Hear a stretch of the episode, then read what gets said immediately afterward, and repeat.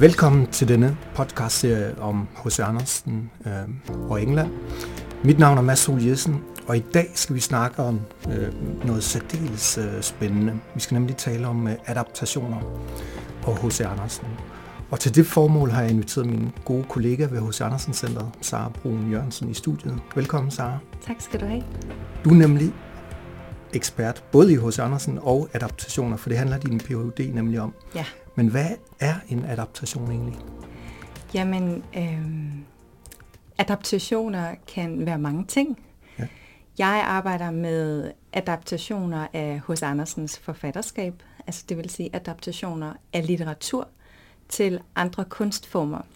I den her forbindelse så er det adaptationer til film og tv, og i andre dele af mit øh, projekt arbejder også med adaptationer til teater og musicals.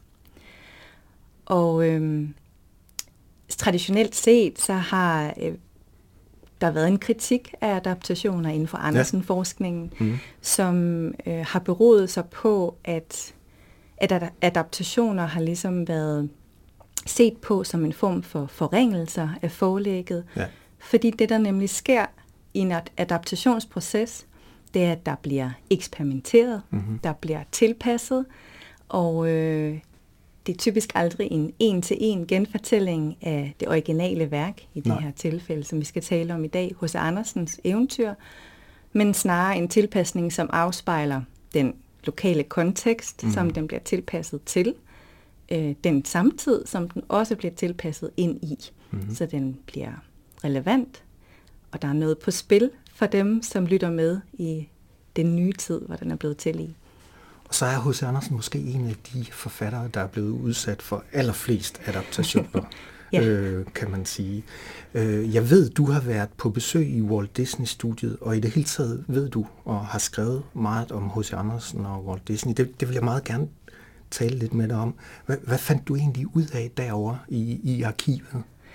Jamen, min, øh, vores gode kollega Anne Høgedal Mm. og jeg var i 2019 på besøg i Disneys kunstneriske arkiver i Burbank i Los Angeles. Det er en øh, bygning, som ellers er lukket for offentligheden, hvor man skal søge om særlig tilladelse til at få lov til at komme ind og få fremvist øh, de materialer, man nu meget gerne vil se. Der ligger over 95 millioner forskellige materialer i det her arkiv, som strækker tilbage til 1930'erne, altså til de tidlige år i Ja. Walt Disney Company. Og det er alt lige fra færdigproducerede animationer, øh, storyboards, øh, dukker, Mm-hmm. øhm, idéer, øhm, research, som øh, er blevet genereret i forbindelse med øh, idéudvikling til forskellige øh, typer af produktioner, som enten er blevet færdige, eller som aldrig er blevet færdige. Mm-hmm. Og noget af det, som vi var særligt interesseret i, Anne og jeg, var at få fremvist en masse af de her materialer, som har været inspireret af H.C. Andersens eventyr og H.C. Andersens liv, men som aldrig er blevet færdigproduceret. Fordi vi ved fra et samarbejde, at øh, Kunstmuseum Brandt havde med Disney, Mm-hmm. Øh, at de lavede den her udstilling, der handlede om eventyrfortælling. Mm-hmm. Og øh, der var mulighed for at få lov til at se en masse af de her skitser og tegninger på Kunstmuseum Brandt Mm-hmm. til færdigproducerede animationsfilm, altså nogle af de mest kendte, som for eksempel Den grimme ælling fra 1930'erne Mhm. og Den lille havfru fra 1989.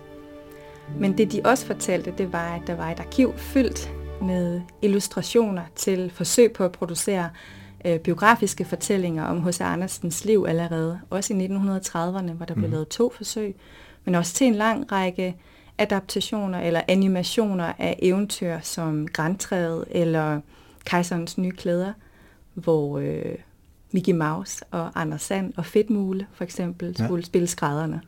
Det vil altså sige, at mens øh, Walt Disney levede, øh, jeg mener han døde i 60'erne, øh, så var han altså meget optaget af H.C. Andersen i virkeligheden. Ja, det var han. Ja, og, og forsøgte altså at sætte ting i gang, som så ikke blev til noget.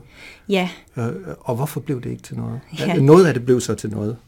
meget af det blev, Blev til noget, ja. men meget af det blev også gemt væk. Ja. Øhm, Og egentlig ikke med tanke for, at, at det ikke skulle blive til noget, men ting kunne blive lagt på hylden på grund af forskellige ting, der skete i samtiden.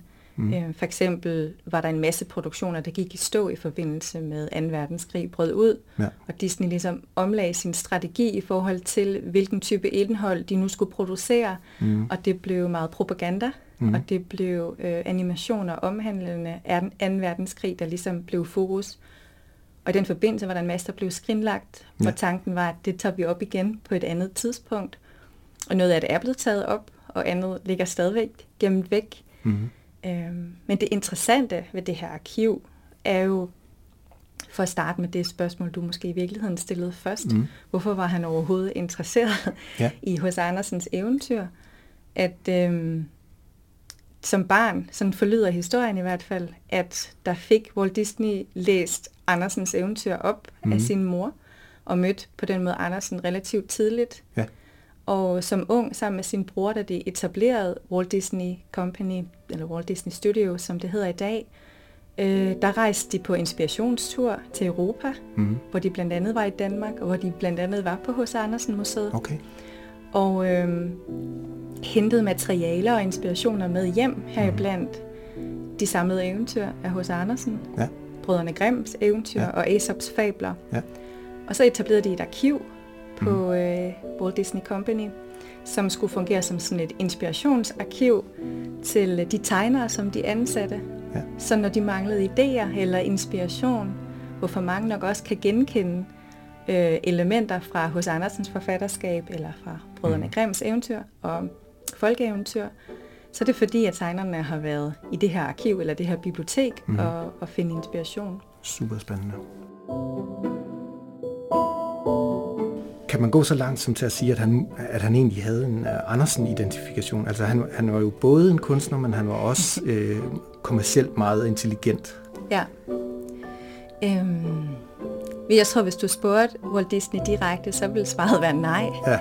Men øhm, Anne og jeg lavede øh, en række fokusgruppe-interviews med repræsentanter for den amerikanske befolkning, ja. hvilket jo betyder, at vi ikke har talt med alle amerikanere, Nej. men med et særligt udvalg af, af hvad hedder det, forskellige amerikanere. Og her der gik det op for os, at øhm, vi stillede et spørgsmål, for eksempel hvis de skulle sidestille H.C. Andersen med en anden amerikansk kunstner, så svarede de fleste Walt Disney. Ja. Fordi de kunne godt se ligheden imellem det, som Walt Disney har gjort med øh, sin historiefortælling set i forhold til det, Andersen gjorde med sin eventyrfortælling. Ja, nemlig. Hvis vi spoler tiden lidt frem til efter Disneys øh, død, øh, så, så arbejder Disney-koncernen jo stadigvæk i allerhøjeste grad med H.C. Andersen. Og du nævnte netop uh, The Little Mermaid fra 1989, hvor hovedrolleindehaveren vist nok hedder Ariel, ikke? Jo. Øh, hvorfor gik den hen og blev så, øh, som husker jeg det i hvert fald, så ekstremt betydningsfuld og, og, og vigtig? Det er et virkelig godt spørgsmål, og det er jo noget, vi måske i virkeligheden kun kan gisne om, men hvis vi kigger på, hvad der er sket historisk for Disney-koncernen, så øh, i forlængelse af 2. verdenskrig omlagde de ligesom deres fokus til, som jeg nævnte tidligere, det her med, at det skulle være propagandafilm, og det skulle være animationer, som koncentrerede sig om krigen. Mm. Øhm, I årene op til der var mange af tegnerne på Walt Disney øh, europæere, som var emigreret til USA, og som var blevet ansat eller direkte headhunted. Mm. Øhm, og i den forbindelse, så var der også en generation af, af tegnere, der ligesom naturligt måtte fratræde deres stillinger ja. i, øh, i 50'erne, 60'erne og 70'erne. Og det betød også, at Disney var i, øh, jeg vil ikke sige en identitetskrise, men der skete i hvert fald en forhandling i forhold til, hvilke type produktioner skulle de nu lave. Og hvis man sådan kigger på deres katalog, kan man se, at det de primært har produceret de år, er øh, animationer til, øh, til tv, mm-hmm. og som typisk er blevet broadcastet i, i USA. Ja. Og så øh, sker der det, at de åbner Cal Arts, som er øh, en kunstnerskole eller et kunstnerakademi i Los Angeles, hvor der kommer en ny generation af tegnere til, som Disney-koncernen simpelthen selv oplærer. Mm-hmm. Øhm, og her blandt er for eksempel den danske Disney-tegner Jørgen Klubin. Mm-hmm. Og øh, CalArts producerer John Lasseter, som jo er øh, måske nok det mest kendte navn inden for Disney-koncernen i dag. Mm. Og øh, de her unge mænd på det tidspunkt øh, går sammen om at øh, igen på ny at lade sig inspirere af det her gamle bibliotek, som der findes mm. på Disney. Og øh, herinde, der finder de jo så blandt andet hos Andersens eventyr. Mm. Og de to øh, manuskriptforfattere, som producerer øh, Den Lille Havfru, forsøger faktisk at et par omgange at ligesom pitche ideen til, hvad Disney kalder for deres Gong Gong Show, som er sådan en session, hvor man som tegner får lov til at pitche en idé, eller som manuskriptforfatter. Og så kan udvalgte medlemmer fra deres øh, bestyrelse ligesom være med til at sige, at den her idé, den går vi med, eller den her idé, den afskriver vi. Mm-hmm. Og mhm. den blev afskrevet i første omgang. De synes måske, at slutningen var for tragisk ja. i hos Andersens version. Og nu handlede det om særligt sådan post 2. verdenskrig at producere den her happy ending, ja. som alle refererer til i dag, som også er kendt som Disneyficering. Mm-hmm. Øhm, og så omskrev de historien ja. til den version, som de fleste kender fra 1989. Mm-hmm. Og den fik succes, tror jeg, fordi de mødte for det første en efterspørgsel, der måske har været blandt den her generation. Mm. Børn af 2. verdenskrig var blevet voksne, og selv i gang med at se børn i verden, og ønsket om at skabe en anden fortælling var ja. ret stærk, særligt i den, i den vestlige verden. Derudover så var det også sådan, at Disney øh, ville i gang med at producere øh, film i spillefilms længde, hvilket de ellers kun havde gjort et par enkelte forsøg okay. med tidligere. Så de skiftede også til et andet format, ja. Og til at skabe øh, biograffilm, mm-hmm. som var blevet voldsomt populært op igennem 80'erne. Ja. Og så har de gjort noget med Den Lille Havfru, som jo netop afspejler den samtid, som filmen er blevet til i. Ja. Og det tror jeg i virkeligheden er en af de vigtigste elementer i forhold til den succes, som filmen har fået. Ja. For den reproducerer fortællingen om den her Disney-prinsesse-figur, mm-hmm. som var i gang med at blive etableret på det her tidspunkt, også blandt andre Disney-film. Den her pige, som leder efter kærligheden, ja. og som og kærligheden typisk findes i form af den her hvide patriarkalske mand. Ja. Og det, som Ariel begærer i, øh, i den her Disneys animation fra 89, er at blive menneske. Mm-hmm. Hun vil gerne blive menneske, mhm. fordi mm. hun er dybt fascineret og tilnærmelsesvis besat af mennesketing. Altså hun er, hvad mange forskere har refereret til i Andersen-forskningen, a material girl, ja. ligesom at Madonna synger. Mm. Og den her fascination af ting, den ja. her fascination af øh, øh, jubikulturen, måske i virkeligheden, kunne man sige, er noget, der matcher fuldstændig det, der sker i, i 80'erne og start 90'erne. Ja. Så det er der mange, der kan spejle sig i. Ja. ja. Fordi når, når jeg læser Den Lille Havfru af Andersen og sammenligner den med Disneys her fra 89, så kan jeg ikke lade være med at, øh, så synes jeg, det er slående, at, at Andersen fremhæver ligesom, at hun er en ret indadvendt ja. pige.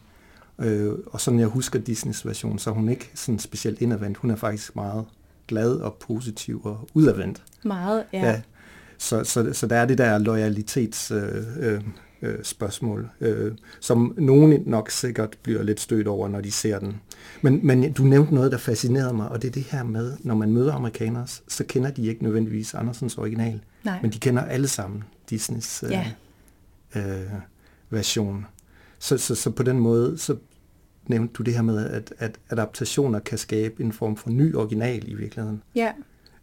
Ja, altså da vi indledningsvis inden den her optale talte sammen om, øhm, om den lille havfru, så, øh, så fandt Anna og jeg jo også ud af, da vi lavede de her undersøgelser, og, og jo også noget af det, som øh, en del af de skandinaviske forskere øh, i USA øh, refererer til, som at det første møde, amerikanere har med Andersen, er gennem Disneys adaptationer ja. simpelthen. Ja. Og det betyder noget i forhold til, hvordan at amerikanske børn og unge øh, uden at generalisere på tværs af et helt kontinent, men mm. alligevel er der noget generaliserbart på spil, som handler om, at, at deres møde med Andersen bliver gennem Disney. Det vil sige, de har en, nogle meninger og nogle betydninger, som de har tildelt den her fortælling eller den her historie på forhånd, ja. som de tager med sig, når de læser H.C. Andersens originale tekst. Det vil sige, at deres blik er allerede farvet af Disneys version, ja. samtidig med at den er farvet af den tid, som de er vokset op i. Så når de læser H.C. Andersens eventyr om den lille havfru og den slutning, som eventyret har, hvor prinse, eller hvad hedder det, hvor havfruen hun øh, bliver en del af The Daughters of the Air. Nu kan jeg slet ikke huske den ja, danske. Luftens luften, støtter. Ja, luftens støtter. Præcis. Så øh, kan de for det første ikke genkende eventyret. Nej. Og øh, der var en underviser, der fortalte os på øh, UCLA i Los Angeles, at hun faktisk oplevede, at de blev dybt frustrerede, ja. fordi de havde en forventning om den her lykkelige slutning, og, for, og, for, og forventningen om den ly, lykkelige slutning bygger så også på, at det der, det, der er lykkeligt, altså hvad er det, der er lykkeligt? Jamen det er at blive gift med prinsen. Ja. Det er at leve i denne her menneskelige verden, fyldt med ting og alt, hvad man begærer, hvor hvad jeg vil stadigvæk kalde for en lykkelig slutning i H.C. Andersens version, rummer nogle andre, andre elementer og nogle andre motiver. Ja. Øhm, og det møde er rigtig svært for. Ja, fascinerende. Ja, det, det siger jo noget om, hvor betydningsfulde øh, adaptationer kan være. Ja. Øh, at øh, Disney-koncernen måske i virkeligheden har skabt den her forventning om, om lykkelige afslutninger, eller ligesom prædisponeret mange af os, i, der lever nu, ja. øh, at vi simpelthen har et behov for, for, de, for den lykkelige afslutning, som man måske ikke havde på Andersens tid. Og måske gav den her øh, version, The Little Mermaid øh, fra 89, også Disney-koncernen mod på flere øh, Andersen-adaptationer. I hvert fald fik de kæmpe succes med Frozen øh, 1 fra 2013, og vel også ret stor succes med Frozen 2 fra 2019. Og der arbejder de også med hos Andersen, eller hvad? Det gør de. Ja. Øhm, det siger de i hvert fald selv, at ja. de gør. og, det, og, det... og jeg tror, at som Andersen kender, vil man også godt kunne genkende elementer af snedronningen, ja. som den jo angiveligt skal være baseret på. Er det det, de siger, at de har baseret den på det snedronningen? Det. Ja. ja. Øhm, de reklamerer ikke med det i, øh, i filmen, men i toeren får Andersen faktisk en rolle, ja. hvor han i togerne, uden at afsløre for meget af handlingen, øh, fremstår som en figur, der sidder og læser i en eventyrbog. Der står ikke hos Andersen hvad navn, men man får at vide, at det er en dansk eventyrforfatter, ja. der sidder og læser. Ja. Så der er ligesom en reference tilbage til hos Andersen, der bliver synliggjort. Mm-hmm.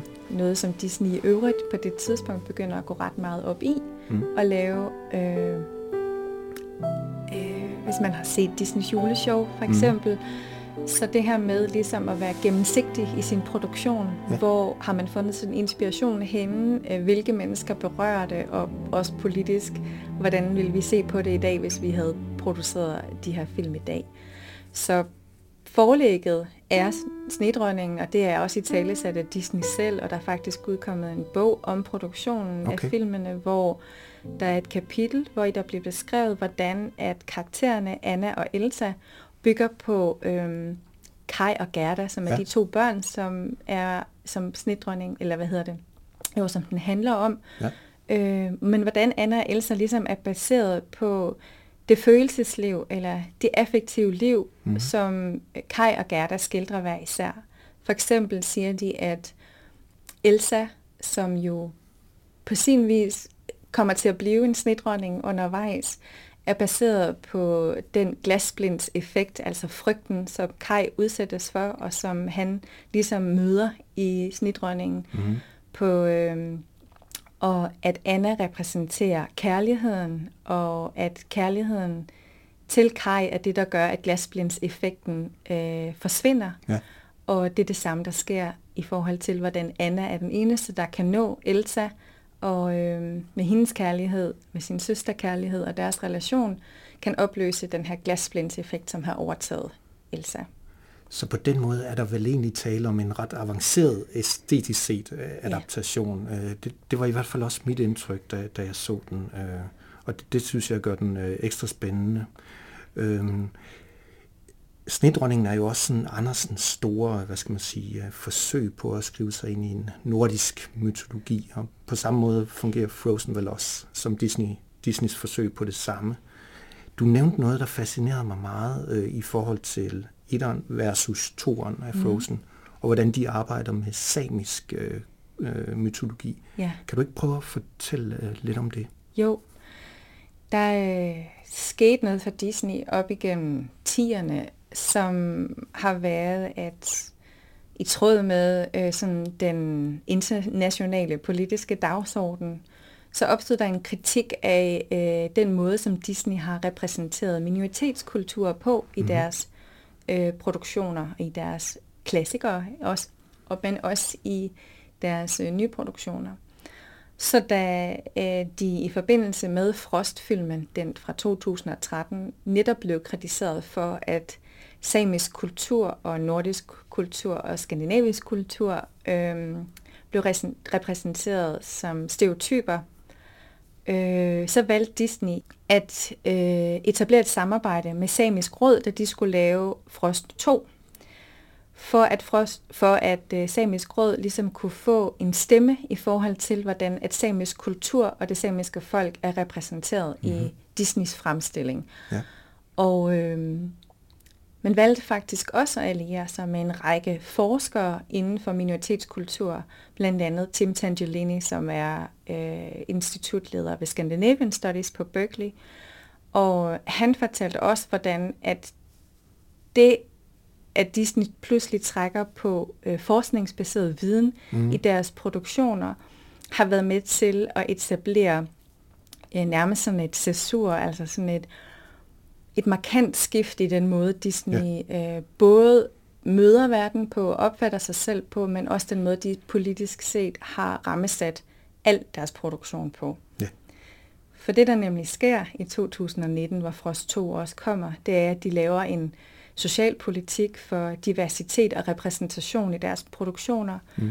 hvor minoritetskultur altid skal være repræsenteret i produ- produktionerne, ja men hvor repræsentation og diversitet også altid skal være øh, for øje, lige fra øh, tegnerne til manuskriptforfatterne til castingen af de skuespillere, som er med eller som lægger stemme til, til hvordan at de forskellige karakterer i deres animationer bliver fremstillet og repræsenteret.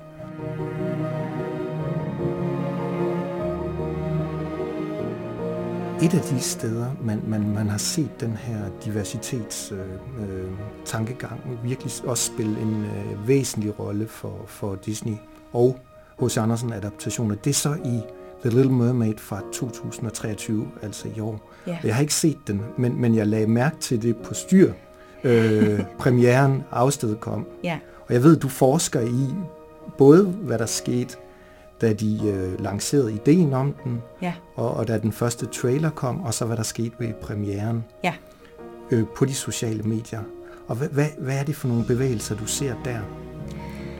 Det er i virkeligheden vældig interessant at se, hvordan at øhm, receptionen af 2023-versionen ja. kontra 1989-versionen øhm, har forandret sig. Ja. Jeg kunne faktisk godt tænke mig at starte øh, bagvendt. Ja.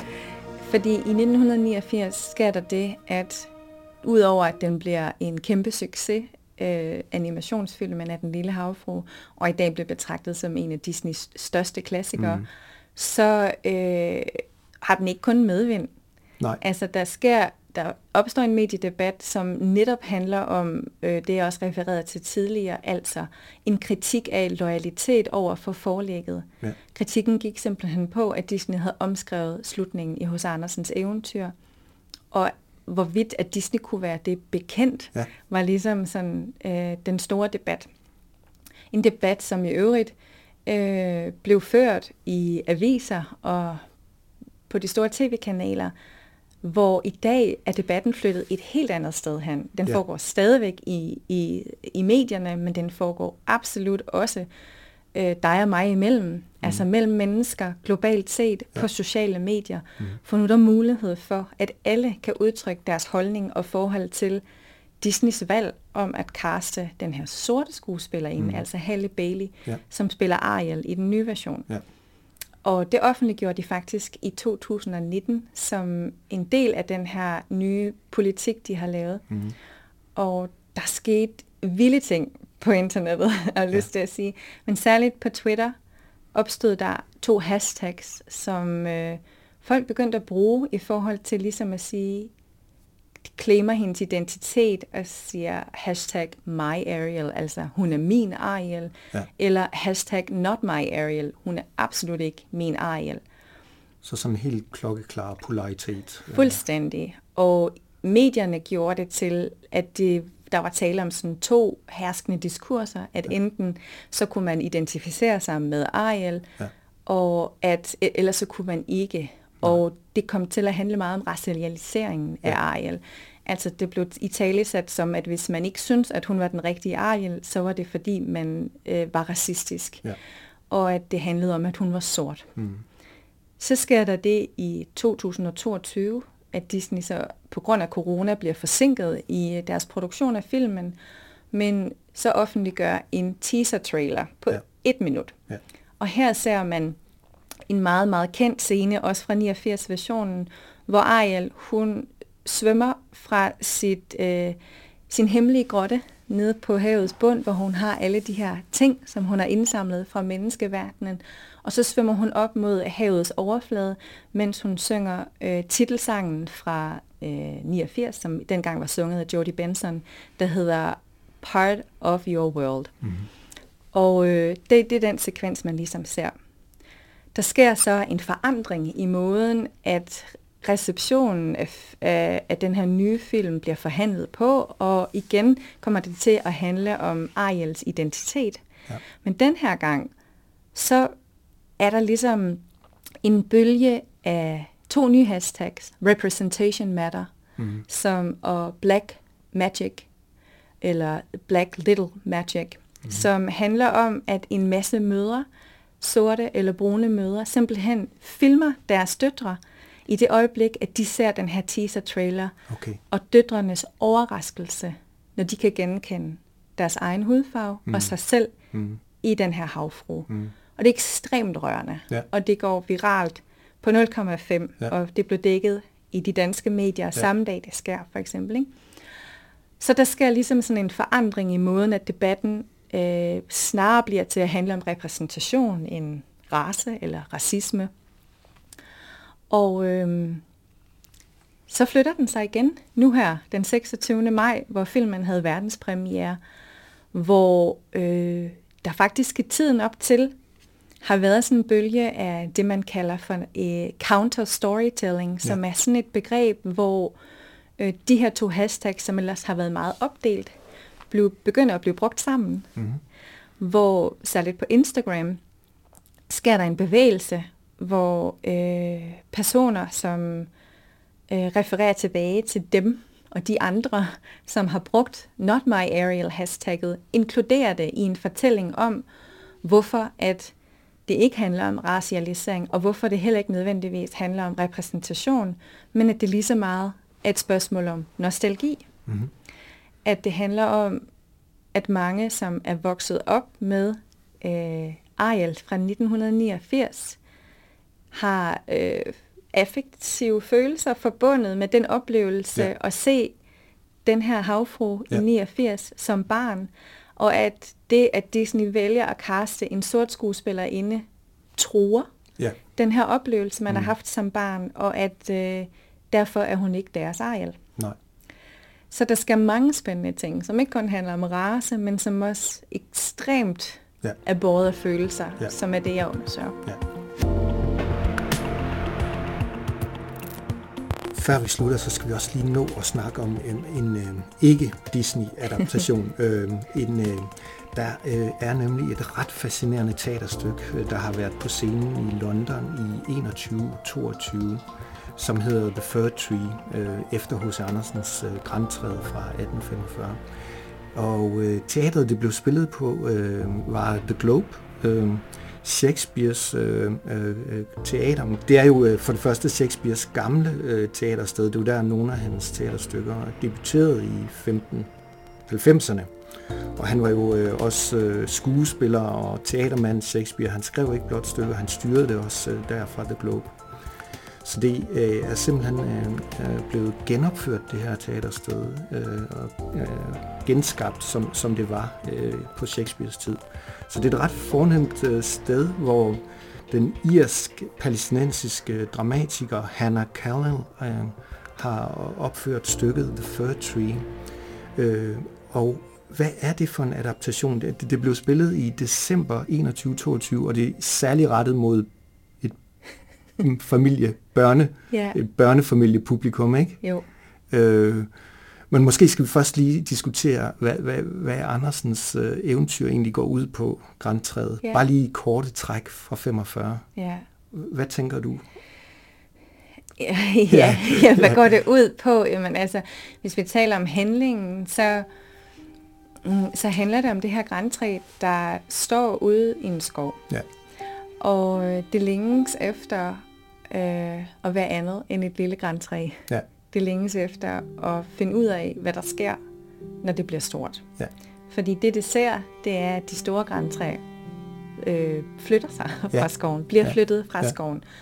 Og øh, det drømmer om at finde ud af, hvad det betyder. Ja. Øhm, og så sker der jo det, at græntræet bliver hentet, da det bliver stort. Ja. Eller stort nok i hvert fald. Ja. Og, øh, det bliver simpelthen savet over, Det bliver ikke? simpelthen savet over, ja. jo. Og for det er en sådan ret brutal scene i virkeligheden ja. for græntræet, det ja. her med at, at blive forskåret sine rødder af ja. og blive flyttet. Ja. Øhm, men så kommer det ind i varmen ja. i en stue. Ja og det bliver pyntet. Ja. Og øh, skal stå der i alting glans. Ja. Og øh, har en oplevelse af nærmest at, at være lykkelig. Ja. Indtil dagen efter. Ja. Så er det simpelthen nærmest slut for, for, for græntræet. Der bliver smidt på loftet, ikke? Og, og faktisk øh, øh, bliver brændt til sidst og børnene er ikke særlig søde efter det, efter at juleaften er over. Så det er sådan meget, meget trist øh, og sørgeligt eventyr, synes jeg i hvert fald. Ja. Meget virkningsfuldt også. Øh, og hvad, hvad sker der så her i adaptationen øh, fra 21-22? Hvordan tænker du den adaptation? Jamen, jeg tænker den i virkeligheden som et perfekt eksempel på øh, noget af det, jeg interesserer mig meget for i min forskning. Og det er at se på adaptationer som en form for kulturarv, der lever videre. Ja. Og med det udgangspunkt, så det at kigge på en adaptation på kulturarv betyder, altså det har simpelthen inden for det, man kalder for kritiske kulturarvstudier, en præmis, der hedder, at den måde, vi anskuer fortiden på, vil altid være gennem nutidens blik. Ja. Så det vil sige, der blev jo kastet et nutidens blik på græntræet. Ja som jo ligesom i versionen fra 23 med den lille havfru gør, at den bliver tilpasset det nye politiske landskab, ja. som den er indlejret i, og den lokale kontekst, der nu gør sig gældende i, i England, mm-hmm. hvor øh, den her eller ja, den her forestilling er blevet opsat. Ja. Ja. Og så for at sige noget om, hvad det så for nogle elementer, jeg ser, at der bliver pillet ja. ved, jamen det er jo først og fremmest det her med, at den følger jo egentlig eventyrets øh, narrativ ret fint. Ja. Der bliver øh, tilføjet nogle, øh, nogle elementer, for eksempel indledningsvis, så bliver det i tale sat, at det, at det ligesom er naturen, der har en agens, og at naturen bliver også tildelt følelser, mm. øh, hvor de her øh, fire karakterer, som jeg har lyst til at kalde dem, som sådan skifter undervejs i hele forestillingen. Men der er ligesom fire skuespillere, der ligesom står for at, at i talesætte øh, fortællingen. De taler om det her med at, at, at fortælle, at det bare er et lille græntræ, men at det skal være forår. Ja. Så de ønsker at det skal være forår, og de taler om, hvordan kan det blive forår, men det kan det ved, at vi forestiller os det. Hvis vi virkelig bare ja. ønsker os det nok, så skal det nok ændre sig. Mm. Og hele den her samtale munder ud i noget med, at historier og fortællinger kan transformere og flytte ja.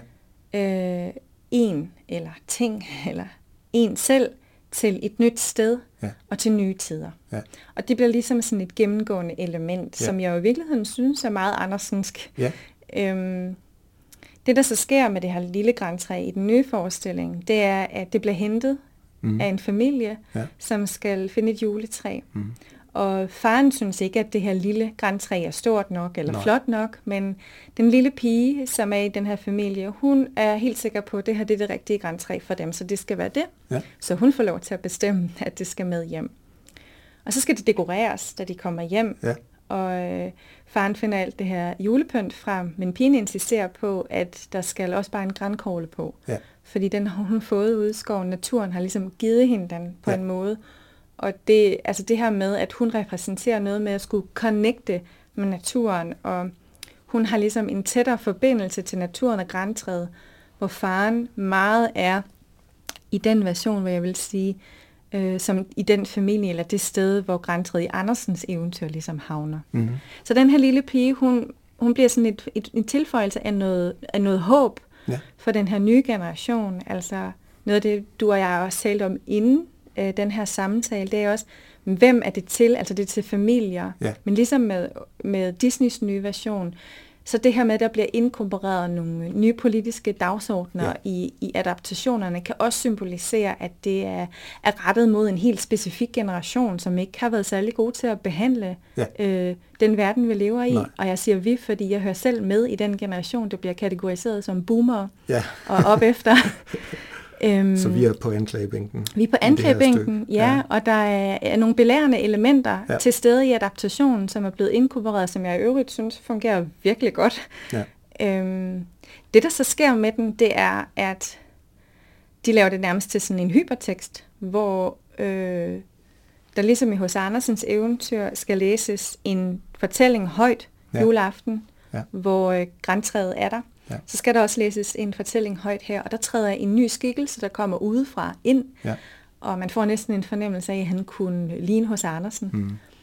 Og den her person læser så et eventyr højt, og i øh, Andersens version, der bliver det beskrevet på halvanden linje, Ja. hvor her, der øh, får vi simpelthen en parafrasering af nattergalen, Ja.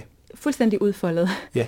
øhm, ja, Så nattergalen spiller også en væsentlig rolle i det her stykke, og der, der er sådan et eksempel på øh, det, man kalder rewilding, ikke? fordi kejseren øh, i, i, den her version af nattergalen, eller eventyret ender ligesom med, at han faktisk ønsker at sidde ude i sin have og lade den gro til og vente på, at nattergalen ligesom vender tilbage. Ikke?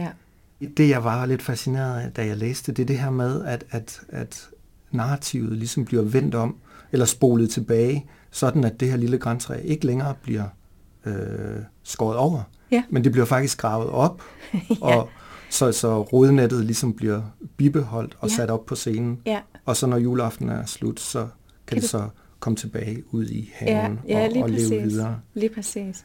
Altså, der, altså, der bliver i virkeligheden rettet sådan en økokritik mod øh, hos Andersens græntræde. Ja, Og øh, adaptation er jo så båret af det her kritiske perspektiv, så det vil sige, den måde, man har tilpasset adaptationen på, Ja. er jo så med udgangspunkt i, hvordan, hvad er det så for et budskab, at, øh, hvad hedder hun, øh, Hanna, som jo så er forfatteren bag det, eller manuskriptforfatteren, ja. hvad er det for et budskab, hun ligesom har ønsket, ja, skulle nå ud over scenekanten. Ja. Og det er netop det her med at omskrive slutningen på nattergalen, hvor at i stedet for, at kejseren øh, undslipper døden, Ja. og øh, natter, at lave en aftale med nattergalen om, at den kommer og synger for ham, men han må ikke fortælle det til nogen, ligesom at det, der holder ham i live, så øh, i Hannas version, eller i The Fir Tree, så ender det med, at kejseren netop sidder ude i sin have og lader alting gro. ja, Og fordi han opdager, at nattergalen ikke har nogen mage, og nattergalen har ikke nogen mage, fordi Nej. At de har saniteret alt skov til Ja. at gøre det til fine, flotte, kejserlige haver i stedet for, ja. så der er ikke nogen sted, den kan bo. Øh, som så går over i det her med, jamen, vi er i gang med at fortælle en historie, og vi kan flytte os i tid og sted, så nu spoler vi tilbage Ja. til der, hvor de skal hen græntræde ud i skoven, faren og datteren. Ja. Så i stedet for at save det over eller hugge det ned, så graver de det op ja. og tager det med hjem. Ja. Og i forlængelse af det kommer der en masse fine anvisninger til, hvis man nu gerne vil plante sit eget græntræ ja. hjemme i haven. Ja. Hvis man har en grænkogle, hvordan man så simpelthen kan øh, behandle den her grænkogle, nedfryse frøene ja. i tre måneder i fryseren osv. Ja, det er virkelig øh, ret morsomt. Ja. Øhm, og, og noget, jeg kom til at tænke på nu, nu øh, da du talte om Disney, det er også, at øh, han er Khalil her i The Fur Tree jo, øh, jo øh, i allerhøjeste grad arbejder med en lykkelig øh, slutning, ikke? og måske på den måde også er påvirket af Disney øh, i virkeligheden. Men bare lige det sidste spørgsmål, Sara, øh, fordi din tese, eller det du arbejder med, det her med, at adaptationer simpelthen øh, i, er den måde, hos Andersen bliver forhandlet på i dag, eller det er den måde, hans udbredelse ligesom bliver sikret i et vis perspektiv. Ja. Kan du ikke lige kommentere det til sidst, det her forhold? Jo, det vil jeg meget gerne. Jeg øh, stiller mig selv nogle gange det spørgsmål, at hvis vi ikke havde nogen adaptationer af hos Andersens forfatterskab, ville der så overhovedet være nogen, der synes han var relevant mm. i dag. Jeg tror på, at en del af, og dermed sagt ikke kun den eneste, men en del af det, at hos Andersen lever videre og er udbredt så mange forskellige steder i verden, og bliver tildelt mening og betydning og indlejret i nye kunstformer og adapteret til nye forskellige platforme og forhandlet på sociale medier og inspirerer et utal af kunstnere og forfattere til nye produktioner, enten bare med inspiration i hans forfatterskab, eller med inspiration i elementer derfra, eller med inspiration i andre adaptationer af hos Andersens forfatterskab, er med til at sikre, at vi og fremtidige generationer møder hos Andersen mm. på en eller anden måde. Og det her med at tilpasse hos Andersens øh, forfatterskab vil nok altid for nogen være et spørgsmål om loyalitet over for forlægget. Yeah. Men jeg anskuer adaptationerne som kunstværker i sig selv, yeah.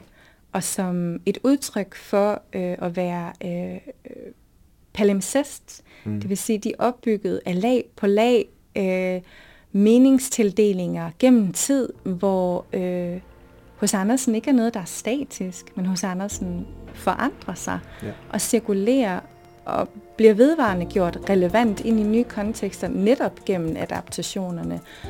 Og som øh, adaptationsteoretikeren Linda Hodgson også siger, jamen, ved netop at møde adaptationerne, kan det jo så inspirere til at læse originalen.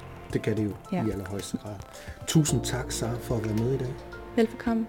Tusind tak til dig, David Binser, for produktion, og H.C. Andersen, Fonden for Økonomisk Støtte til denne podcast.